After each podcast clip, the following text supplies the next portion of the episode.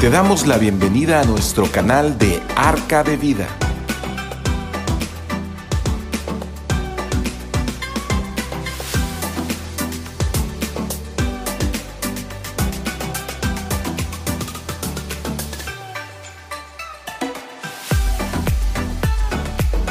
¿Qué tal? ¿Qué tal? Muy buenas noches tengan todos ustedes. Como siempre, como siempre, saludándoles de aquí, desde Ciudad del Carmen, Campeche, desde Comisión Centros Cristianos de Ciudad del Carmen. Les habla José Manuel Pavón, como representante, como el pastor de, de esta congregación que está para, para todos ustedes desde Arca de Vida también, que es una asociación civil que apoya a la Comisión Centros Cristianos.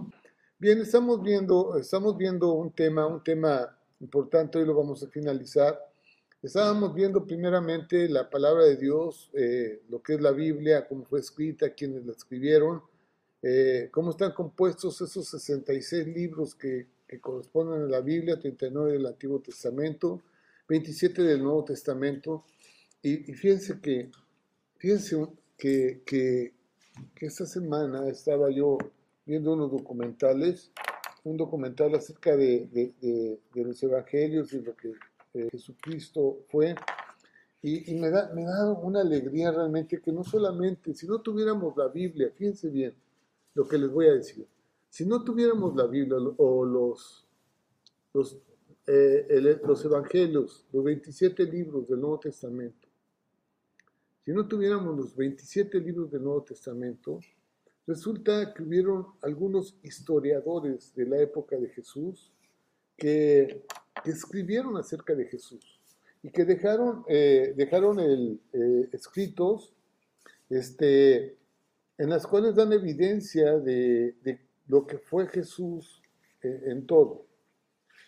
habían historiadores romanos como Papías de Terápolias, en el año 70, que, escribió acerca de los evangelios de, Marcos y que él testifica que todo lo que Marcos escribió fue real. ¿sí? Lo que Marcos escribió fue algo que eh, este, estaba, eh, Marcos transcribió eh, los dichos de Pablo en el Evangelio de Marcos. Y bueno, también había otros eh, hombres como Irineo, eh, el obispo de León, eh, también en el año 90 que fue escrito el libro de Juan, este Irineo, el obispo de León, también dejó escrito acerca de lo que, lo que Jesús era. Pero algo que me llamó mucho la atención realmente fue este Flavio Josefo. Flavio José fue un historiador romano en el siglo I. Eh, y, que él escribe cosas eh, de, las evidencias que él vio como historiador y que, eh, pues, obviamente estas, esos escritos los mandaba a Roma como un historiador, como alguien, como un, un escriba o un uh, este, hombre que redactaba los acontecimientos que había en ese entonces. Y él escribió este, por ese tiempo, dice, por ese tiempo apareció Jesús, hablando este historiador, ¿eh? un, un historiador. Dice, hombre sabio, si en verdad podemos llamarlo hombre, este mismo historiador conoció acerca de Jesús, conoció a Jesús, dice, si, si en verdad podemos llamarlo hombre es porque fue un hombre hacedor de milagros, porque él reconoció lo que Jesús estaba haciendo en aquel entonces, hacedor de milagros, que, que recibe a hombres y, no, y, a, muchos judíos, se recibe a hombres comunes y a muchos judíos. Era eh, el llamado el Mesías. Fíjense, este historiador diciendo eso. Pilato lo condenó a muerte y los que le habían amado no lo abandonaron, ya que apareció vivo al tercer día. Fíjense, ese historiador, hablando de la resurrección de Cristo, este Flavio Josefo, dice, eh, dice que ya a, a, que resucitó al tercer día, habiendo, habiendo predicho esto, eh, a través de tantos, eh, ¿qué? Este, de tantos profetas. Eh, y bueno, lo que pasó eh, también en, Masada, también era un, lugar donde Josefo eh, habló de que habían sido rodeados todos los hombres y habían sido todos los judíos. Y bueno, él habló, habló históricamente de lo que había pasado ahí. Y bueno, este, estas, estas evidencias también están ahí. Y había un hombre, también un historiador, que se llamaba Talius, africano. Este, este hombre habló de que eh, precisamente el día que fue crucificado Cristo, el día que fue llevado a la cruz y que murió en la cruz, acuérdense que a la hora tercera, a la hora tercera, de, a la hora sexta, a la hora novena, era la hora novena, dice que hubo tinieblas, o sea que hubo oscuridad sobre la tierra. Y este hombre, Talius, historiador, habla acerca de un eclipse de sol, precisamente cuando Jesús murió en la cruz, y que también ah, había habido temblores, o sea que había habido, había habido eh, un terremoto fuertísimo. Y bueno, eh, hablando de eclipses, resulta que en esta época, que es la época de precisamente la Pascua, eh, no podía haber ningún tipo de eclipse porque la luna precisamente estaba del otro lado del sol. No, no podía haber una, una, un eclipse que tapara el sol, porque la luna es la que se interpone entre la Tierra y el sol. Bueno, no, no hubo ningún eclipse, pero Talius africano habla acerca de este acontecimiento sobrenatural. Y bueno, a mí me llama, me llama la atención cómo hay hombres que no, no pueden, no pueden eh, meter en su mente que Jesús es real, que Jesús fue históricamente real y que nadie ha podido eh, desmentir o podido echar abajo acerca de todo lo que Jesús hizo, de los milagros que hizo. Ni siquiera hay alguien que pueda, que pueda dudar acerca de la resurrección de Cristo, porque en ese entonces los historiadores, todos los historiadores que habían en, en, en, en Israel, estaba invadido de romanos, y los romanos son hombres que todos lo ponen en, sus libretas, que todo lo anotan. Eh, eran hombres muy, muy, muy este, estrictos con respecto a sus reportes. Ninguno de ellos, fíjense bien, ninguno de ellos eh, dice que lo que está escrito acerca de Jesús es mentira. Nada.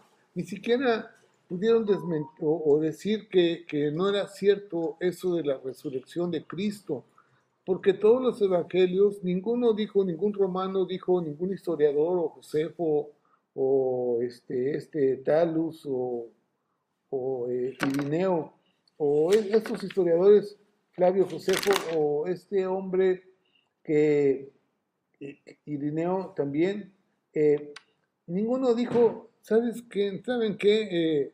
Este, lo que está escrito de Jesús no es cierto. nadie, no hay ninguna evidencia de, que alguien haya dicho lo contrario acerca de lo que dicen los evangelios. Y eso le da una veracidad a toda nuestra fe. Toda nuestra fe está fundamentada en la verdad, porque inclusive ya habíamos visto que cuando vimos lo del Mesías, si alguien se acuerda acerca de eso, de que los profetas que habían hablado 800, 900, 1000 años, 2000 años antes de Cristo, ya estaban diciendo acerca de cómo iba a ser Jesús, cómo iba a pagar por nuestros pecados, cómo iba a ir a la cruz. Todos ellos eh, eh, evidencian algo que Dios ya lo había dicho para que nadie diga que es un invento de alguien. Dios habló y lo hizo. Y así es toda la palabra de Dios.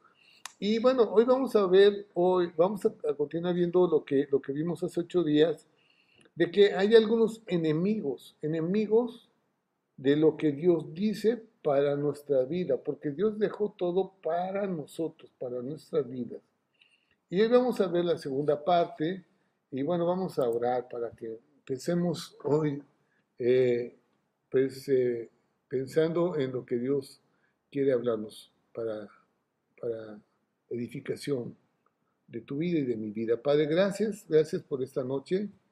Gracias por todas las personas que están eh, en esta noche, eh, Padre, eh, viendo este programa, viendo esta reunión. Yo te pido que tú bendigas a cada una de ellas y, Padre, que, Señor, tú nos hables, nos hables de una forma clara.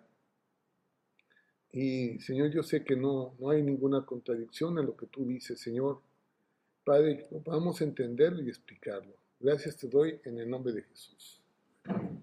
Bien, estamos viendo los enemigos de la palabra de Dios y nos estamos basando en, una parábola que dejó escrita Jesús acerca del sembrador, que hace ocho días empezamos a ver y hoy vamos a darle un repaso rápido, porque eh, estamos hablando de que, de que hay eh, algunos tipos de, terrenos que, que, en el que es sembrada la semilla, que es la palabra de Dios, y que eh, eh, dependiendo de qué tipo de terreno es, va, a dar fruto o no va a dar fruto. Y hay cuatro tipos de personas. Esos, esos terrenos precisamente hablan de las personas que, eh, eh, vamos a pensar, el terreno es como tu corazón, pues, lo que, lo que hay en tu vida, en ti, y, y que Dios pone la palabra en tu corazón, en tu vida, y va a depender de cómo está tu corazón o qué, hay lo que, qué es lo que hay ahí para que dé buen fruto. Y está hablando de cuatro tipos de personas. Unas personas que son, que, van junto al camino, las que están junto al camino, eh, tierras que están junto al camino, tierras que tienen piedras, otro tipo de tierra que tiene espinos y otro tipo de tierra que, que, que va a dar fruto al ciento por uno. O sea, tierras que están junto al camino donde la gente puede pisotear lo que hay ahí. O sea, si hay algo junto al camino y tú pones una semilla ahí, seguramente va a llegar alguien y la va a pisar y no va a dar el fruto. O sea, va a romper la semilla o no, o la va a desenterrar y no va a dejar que crezca.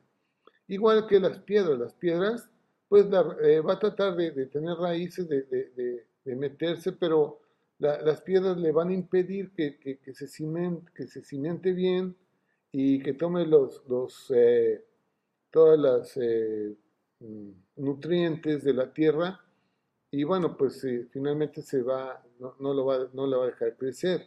Y también la que está entre espinos, aquella que está entre espinos, hagan de cuenta que, empieza a crecer la maleza, empieza a, ahogar la palabra, o sea, no, no la va a dejar crecer y finalmente se va a morir. Y los que están en buena tierra. Bueno, lo que, lo que habíamos hablado la, vez pasada, hablando de un, un poquito de buena de fe, pues de mucha fe, es que eh, donde va a haber mucho más abundancia de fruto, eh, pues es la que va a estar en buena tierra. En buena tierra o sea, va a ser el, el, el terreno más grande, ¿sí? donde, donde va a haber mucho fruto y yo sé que las piedras a lo mejor va a ser una, un una pequeña superficie donde hay tierra, donde hay piedras y un pequeño, una pequeña superficie donde podría haber espinos eh, y una pequeña superficie donde podría haber a lo mejor un camino donde pase la gente, pero donde hay mucho más, bueno, pues donde se preparó mucha más tierra, ahí va a haber pues mucho fruto. Y lo que Dios espera realmente en esta tierra es que la palabra de Dios sea sembrada en muchos corazones que den un fruto abundante. ¿sí?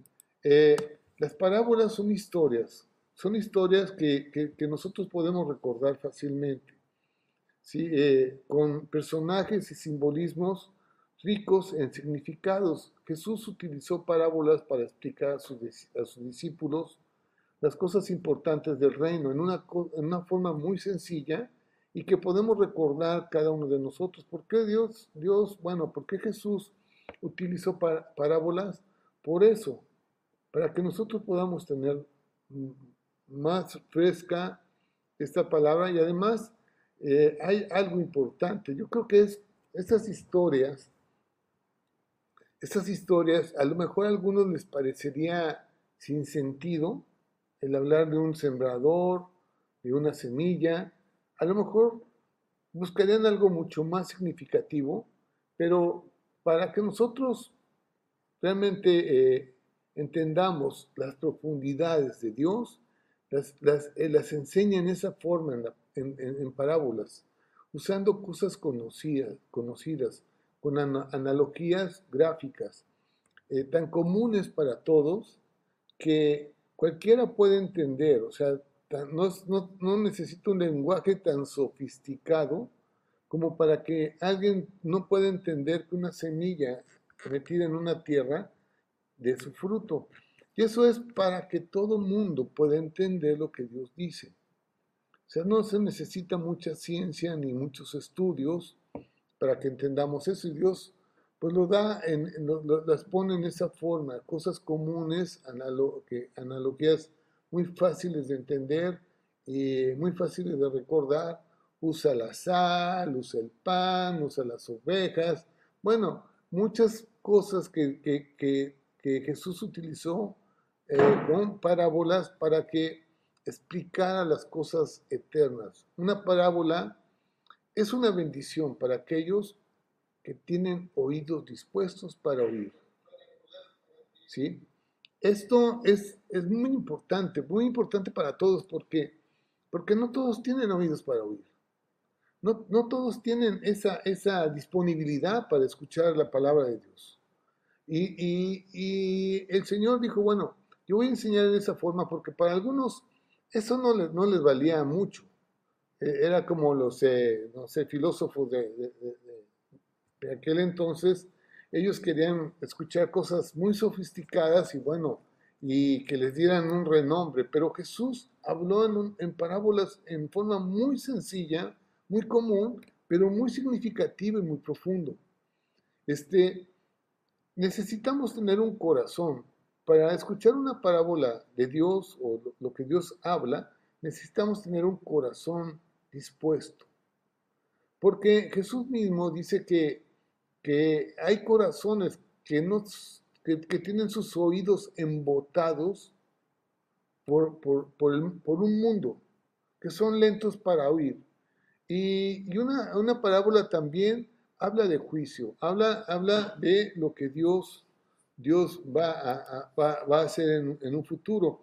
Miren, en Mateo 13:10, nada más para, estoy, estoy introduciendo esto porque creo que a mí se me hizo importante hacer esta aclaración porque también lo dice, lo dice en, en la parábola del sembrador, pero en Mateo 13:10 dice, entonces acercándose a los discípulos le dijeron, ¿por qué les hablas por parábolas?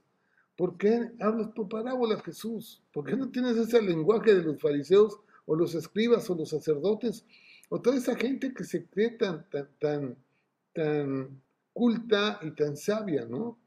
Y él respondiendo les dijo, fíjense bien, porque a vosotros, os es dado saber los misterios del reino de los cielos, mas a ellos no les es dado.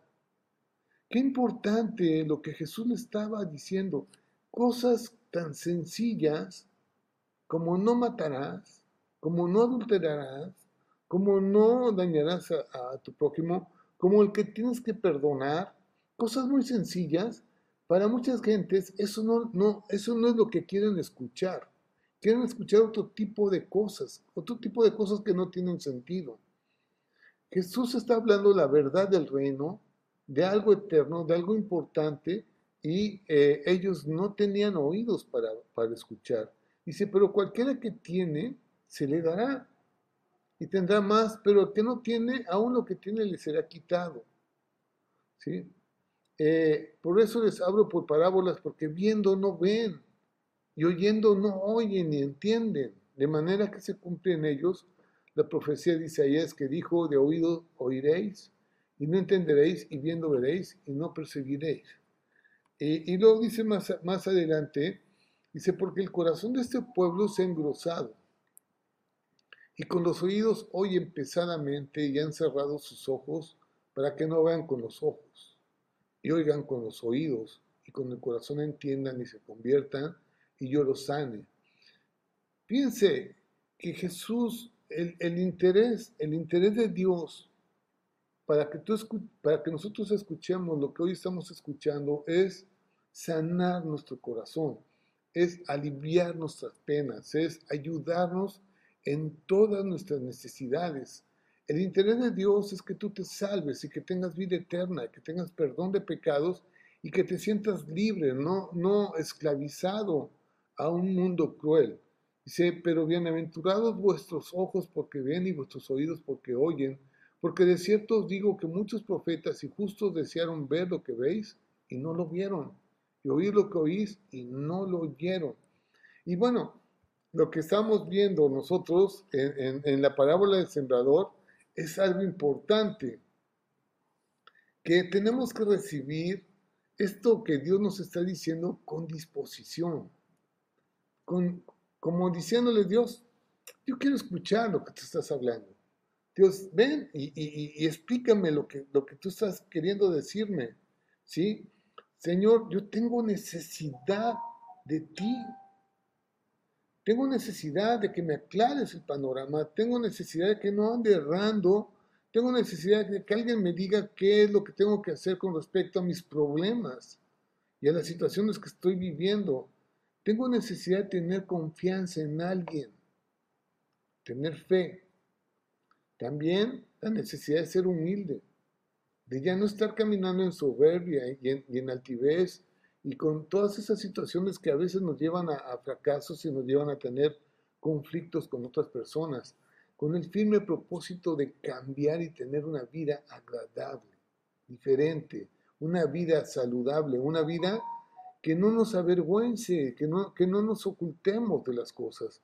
También eh, que eh, tener eh, una, una, una vida que no dependa de nuestras emociones ni de las circunstancias. Fíjense, no, no, me gusta mucho hablar de esto, pero, pero eh, cuando, cuando nosotros conocemos realmente a Jesús y conocemos el reino de Dios y conocemos su palabra y conocemos todo lo que está envuelto y todas las cosas que están envueltas en él, no vamos a depender de las circunstancias, no voy, no voy a depender que si tengo trabajo o no, que si me corren el trabajo o no, que si tengo dinero o no, si, si, si mi esposa me quiere o no, si mis hijos están aquí o no. Miren, yo voy a depender totalmente de Dios y entonces mi confianza está en Él, entonces yo no, no, no voy a estar movido por cualquier cosa. Acuérdense de esa parábola donde hablaba acerca de, que, el que el que oye su palabra y las hace, dice, de, de, compararé a un hombre prudente que escuchó la palabra ¿sí? y la hizo porque está, eh, está cimentado sobre la roca. Aquel que escuche su, palabra y la hace, está su casa cimentada en la roca, está su vida cimentada en la roca. Y aunque vengan vientos, y aunque venga aguas, y vengan lluvias, y vengan tormentas, tú no te vas a caer, o sea, no, no se va a derrumbar tu vida. Eso es lo que Dios está diciendo.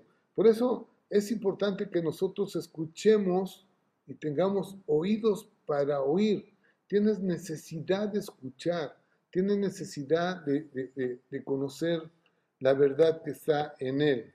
¿sí? Eh, bueno, eh, hablamos hace ocho días de aquellos que están junto al camino, que eh, es, el que está junto al camino está siempre atento a muchas voces, o sea, el diablo puede llegar en cualquier momento y robar, robar lo que hay en tu corazón, ¿sí? que te quite la semilla, la palabra y esos son los que están junto al camino. Y bueno, eh, ni siquiera va a haber la oportunidad de que esa, esa semilla eh, eh, se rompa y empiece a echar sus raicitas y, empiece a tomar el alimento, sino que va a estar perdido ahí. así que es necesario que la, palabra de Dios realmente se anide en el corazón y nadie, la quite de ahí. Y bueno, muchas personas pues solo están buscando eh, para su mente, para, su, para sus deseos, y, dejan a Dios por un lado, ¿no? Eh, creo que eh, eso es algo que no tenemos que hacer. Personas distraídas, personas flojas, ¿sí? Se van por el mínimo esfuerzo siempre, no saben lo que quieren, eh, son vidas que no han sido quebrantadas, duros, oyen pero no creen, ¿sí? Hay muchos hombres que, que tienen un corazón de piedra, sí, de piedra, no sienten nada, no sienten nada, si, de, si dejan o no dejan a alguien, no, no sienten nada, son seguidores de modas, siempre están cambiando, no creen que Dios puede hacer algo en sus vidas, andan viendo a las, a las demás gentes, eh, creen en Dios, pero a su manera. Y eso es lo que Dios no quiere. También hablamos acerca de las, las, que fueron eh, semilla que, fue, que cayó en piedra, entre piedras. Y bueno, eh, son personas que no ponen ningún fundamento, ningún fundamento en sus vidas. No investigan, no aprenden, no leen, no oran, no profundizan en la palabra no se quieren disciplinar ni siquiera quieren obedecer, ¿no? Las personas que son muy superficiales, que no quieren ningún tipo de compromiso. Esos son los que están, son los que están en piedras. No, no, no, la palabra de Dios no toma profundidad, sus raíces no toman profundidad y, bueno, y sus relaciones eh, son iguales hacia todos, no, no hay seriedad en ellos y bueno, no, no, quiero, no, no, no quiero avanzar con respecto a eso. Y bueno, eh, estos eh, que están en piedras, dice que son los que reciben la palabra de Dios con gozo, o sea, saben realmente que es la palabra de Dios, saben que es importante, pero solamente son emocionales y superficiales, o sea, dicen, ah, sí, sí, está muy bien, todo lo que dice es cierto, está bien, pero hasta ahí, o sea, ya escucharon, ya escucharon lo que querían escuchar y ya, hasta ahí se quedan. Para las cosas de Dios necesitamos un poquito más. No solamente es escuchar, es profundizar, es analizar, es ver, es buscar, es tocar. Dice que el que toca se le abre, el que busca halla. Y el que, eh, dice pedir, ah, pedir y se, te da. Si pides, se te da. El que busca, vaya y el que llama, se, va, se, le, va, se, le va a abrir. ¿sí? Está en Mateo capítulo 7, versículo 7. ¿sí? Eso es lo que Dios quiere, ¿no? que estemos nosotros pidiendo, que estemos buscando, que estemos eh, hallando y llamando en todo momento, llamando, llamando, llamando. Quiere decir que hay una sed, hay una hambre continua de conocer más de Dios. ¿sí? Y bueno, en estas personas no les gustan las pruebas. El cristianismo es de disciplinas y es de pruebas. Necesitamos disciplinarnos en muchas cosas y también tener eh, pruebas para eh, cimentarnos bien en lo que Dios quiere. Dios pondrá a prueba todas nuestras relaciones a fin de que se revele si, estamos siguiendo a Cristo y si Cristo es una prioridad para nuestra vida. Y hoy vamos a ver, bueno, hoy eh, eh, lo que está pasando con, con las riquezas. y hoy vamos a ver eh, precisamente los que están sembrados en espinos, entre espinos. Este, pues los que están sembrados en espinos son, son corazones o personas que les gusta caminar en las fronteras. ¿sí?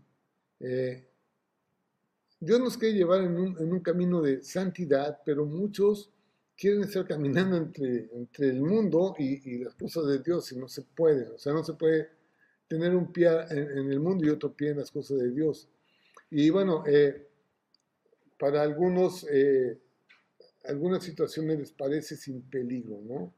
Eh, los afanes, como son los afanes, la diversión, eh, el disfrutar la vida con placeres, con cosas que, están prohibidas, eh, darnos ciertas libertades, como muchos nos justificamos con todo el mundo lo hace, así es, así es la vida, y no es así, es como Dios dice que es, no es como las personas piensan que debe de ser. ¿sí? que de antemano sabemos que están fuera del orden de Dios y que esto van a ahogar la palabra y van a ahogar tu vida y van a ahogar la santidad. Pequeños abrojos. No sé si ustedes conocen los abrojos. pero esas, eh, esas bolitas llenas de espinas que se pegan en la ropa y que, lastiman, o sea, hieren, hieren la piel, hieren eh, fuertemente eh, al, hombre. Espinos, mala hierba, matorrales que crecen y ahogan la verdad, que no dejan pasar la luz, utilizan el agua, utilizan todos los minerales, utilizan todas nuestras fuerzas para cosas que no son de Dios y crecen por encima de, lo que es la buena, la, buena planta. Entonces tenemos que tener mucho cuidado con eso, los que están entre espinos, eh, cosas que son realmente, que, las, que, son, que son hirientes y que, que lastiman tremendamente. Miren, eh, entre ellas, entre, entre las cosas que, Dios nos dice, que, que el, el amor al dinero es el principio de todos los dolores, ¿no? Entonces las riquezas a cualquier precio, eso te va a traer dolor y es una espina y es algo que te va a, llevar al fracaso. Las codicias, el orgullo y la vanidad finalmente vivir en la carne, ¿no? Vivir en la carne, eh, como está, a ver, les voy a leer esto que está en Gálatas. En Gálatas capítulo 5, eh, vivir en la carne, ¿no? Eh, dice en Gálatas 5, 19, y manifiestas son las obras de la carne que son, fíjense cuáles son, adulterio, fornicación, inmundicia, lascivia, idolatría, hechicerías, enemistades, peitos, celos, iras, contiendas, disensiones, herejías, envidias, homicidios, borracheras, orgías y cosas semejantes a estas acerca de las cuales os amonesto como ya los he dicho antes, que los que practican tales cosas no heredarán el reino de Dios. ¿sí? Entonces, pues hay que tener mucho cuidado, realmente no estar viviendo conforme a la carne, porque te va a llevar a este tipo de situaciones, de fracasos y de vergüenza. Y finalmente, la finalidad de la que estemos hoy con vida, de la que hoy tú y yo podamos estar escuchando este mensaje, de la que podemos estar hoy pues respirando este aire, es precisamente para que tú y yo conozcamos de Dios. Una vez que se, cumple ese, ese requisito o esa, esa premisa, estamos preparados para una vida eterna. Cuando tú escuchas de Dios, escuchas de Jesucristo y eres perdonado y sabes cuál es tu condición como hombre con respecto a lo que, lo que es Dios, eh, vas a encontrar tu verdadera identidad de hombre y verdadera identidad de ser humano. ¿sí? Y lo que, lo que es más importante es que Dios nos dio esta oportunidad de vida para que le conozcamos a Él. Si tú le conoces a Él, pues realmente la meta ya la cumpliste, ya estás dentro de tu objetivo y vas a estar en una eternidad con él. Bien, y vamos, y vamos a ver finalmente lo que es eh, caer en la buena tierra. Los que, los, la, semilla cuando cae en buena tierra, pues eh, lo, que, lo que nosotros hacemos es que, yo les digo, les digo que tengo una, una vida, he vivido muchas cosas. Eh, en mi juventud no, no conocía nada de Dios, no conocía su palabra, andaba yo perdido en el mundo y que, y que eh, finalmente lo que, en lo que yo andaba, que pensaba que así era la vida, que así eran las cosas, no era algo bueno y que solamente produjo en mí eh, vergüenza, eh, produjo en mí problemas y además que herí a mucha gente por, mi condición de, pecado como estaba. ¿sí? Lastimé a mucha gente. Y lo que, lo que encontré a través de la palabra de Dios, a través de, esta nueva vida, es que, es que todo tiene sentido. O sea, mi vida tiene un sentido muy significativo para mí mismo el estar en las cosas de Dios. Eh, todo encontró realmente su, su, lugar en mi corazón, en mi mente, y ya no, no, no hay confusión, de tal forma que sí, sí tengo un celo, o sea, sí amo a Dios, amo a Dios como Él me cela, yo también tengo ese celo, porque, porque retenemos lo que Dios quiere que retengamos, o sea, eso no lo voy a dejar que me lo roben, que me lo quiten tan fácilmente. Porque Dios lo ha sembrado con mucho sacrificio. Él dio a su Hijo Jesucristo para que esa palabra sea sembrada en mi corazón y cambie, cambie mi forma de pensar y de ser. Bueno, cuando nosotros empezamos a escuchar y empezamos a ver los resultados de la palabra de Dios en nuestra vida, pues no vas a dejar que te la roben, no vas a dejar que te la quiten, vas a permanecer en el lugar seguro. Vas a hacer todo lo posible por cuidarla, por, irla puliendo, por irla fertilizando, por echarle agua, por estar refrescando, por estar todo el tiempo eh, reanimándome junto con otros. Así que no vas a dejar que nadie te la quite, vas a perseverar en ella, la vas a amar y la vas a obedecer. ¿sí? Esto es importante, amar la palabra y obedecerla. Siempre habrá frutos. O sea, esto es una realidad. Que si tú amas la palabra y estás en la palabra y obedeces la palabra, siempre va a haber frutos. ¿Qué fruto? ¿Qué fruto es el que Señor, el Señor espera de cada uno de nosotros? Quiero decirlos también ahí en, en Gálatas, capítulo 5, versículo 22, habla acerca de ese fruto que trae la palabra. ¿La quieren escuchar? ¿Qué fruto va a haber en tu vida? Y vas a ver que sí vas a desear tener esos frutos. El fruto del Espíritu es amor. ¿Quién no quiere tener amor? ¿Quién no quiere ser amado? ¿Quién no quiere amar? Claro que vamos a tener amor. Va a haber gozo, paz, va a haber paciencia, benignidad, bondad, fe, mansedumbre, templanza. Contra tales cosas no hay ley. Así que el fruto del, Espíritu es ese, amor, gozo, paz, paciencia, benignidad, bondad, fe, mansedumbre, templanza.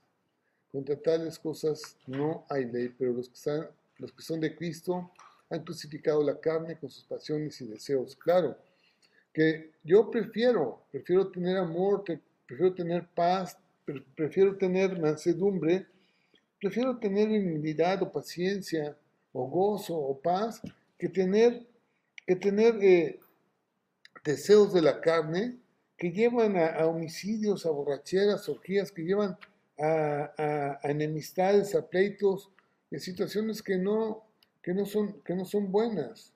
¿sí? Y, este, y bueno, esto es importantísimo para cada uno de nosotros que podamos eh, tener eh, y retener esa palabra de Dios. La palabra de Dios está al alcance de todos. Todos pueden tener su Biblia, comprar su Biblia. Es un libro muy barato, muy barato, la verdad. Eh, vienen encuadernados en diferentes formas. A mí me gusta esa de, pasta eh, suave, porque la puedes doblar y no, no, se lastima tanto. Y bueno, eh, y ustedes utilicenla como algo muy, muy particular, muy personal. subrayenla, pongan sus comentarios, sus notas. Y, este, y bueno, vayan recordando la palabra de Dios en todo momento y van a ver cómo Dios es bueno.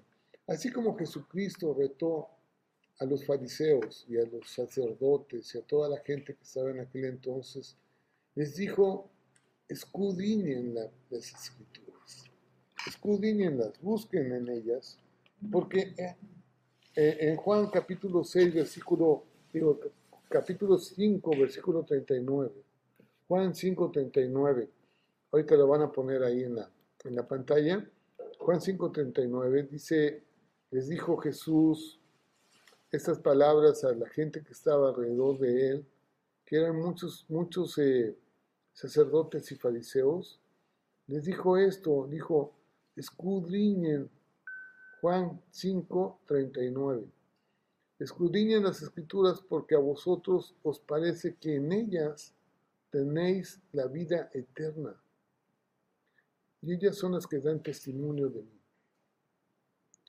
Y no queréis venir a mí para que tengáis vida.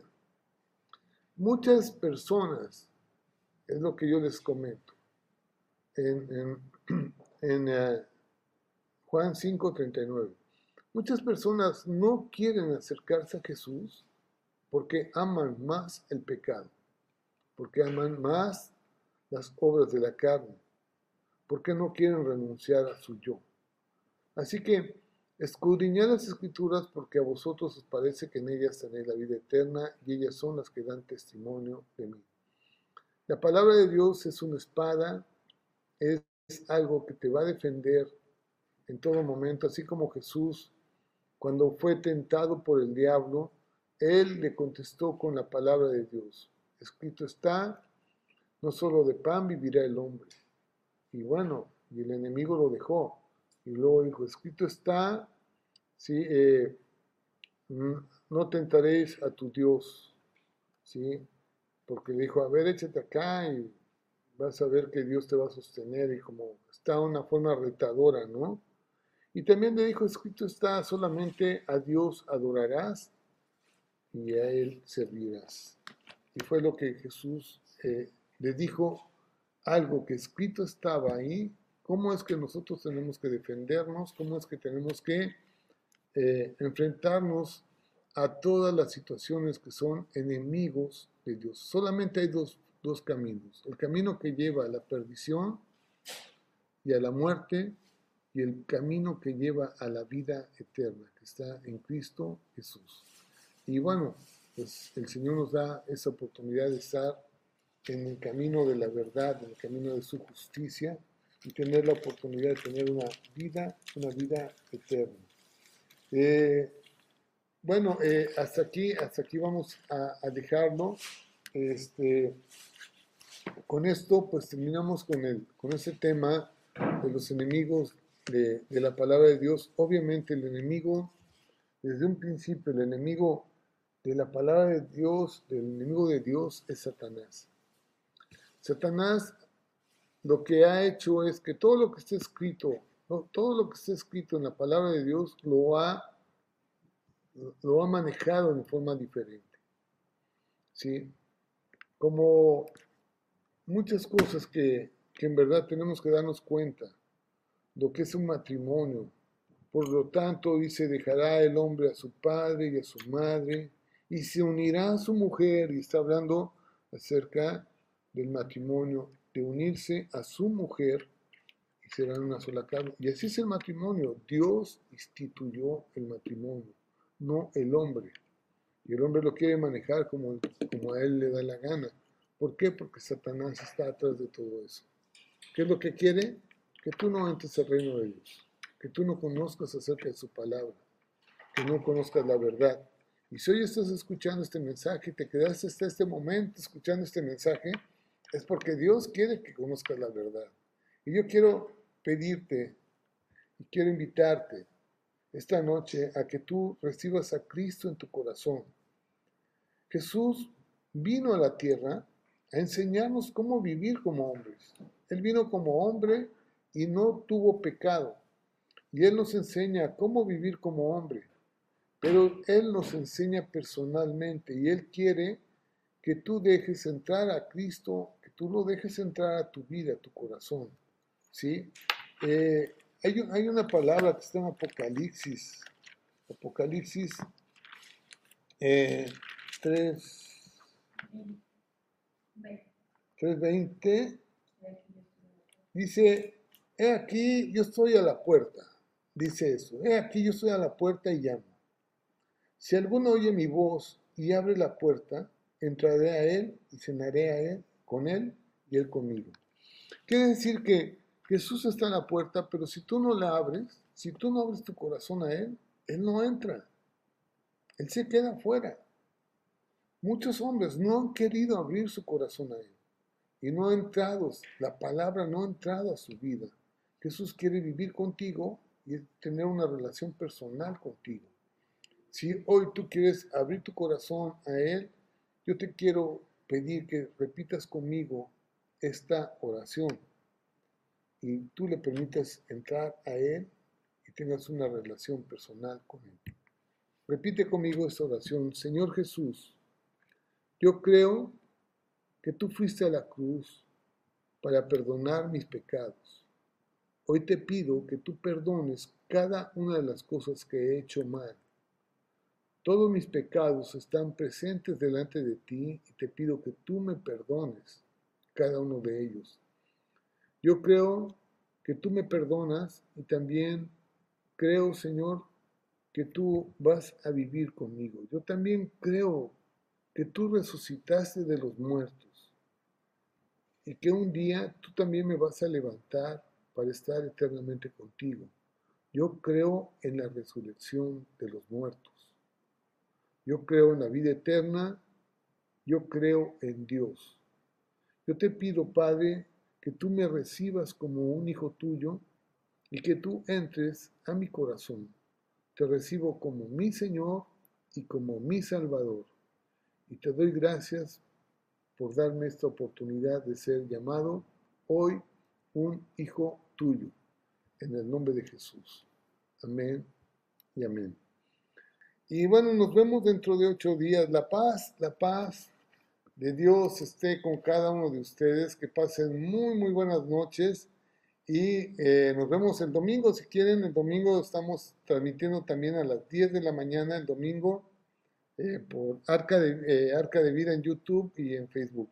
Dios les guarde y la palabra de Dios esté siempre con ustedes. Que caiga en tierra fértil y dé su fruto al ciento por uno. Amén. Dios les guarde.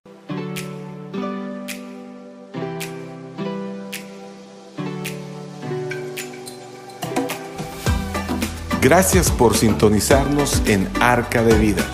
Si deseas más información, te invitamos a conectarte en nuestras redes sociales de Facebook.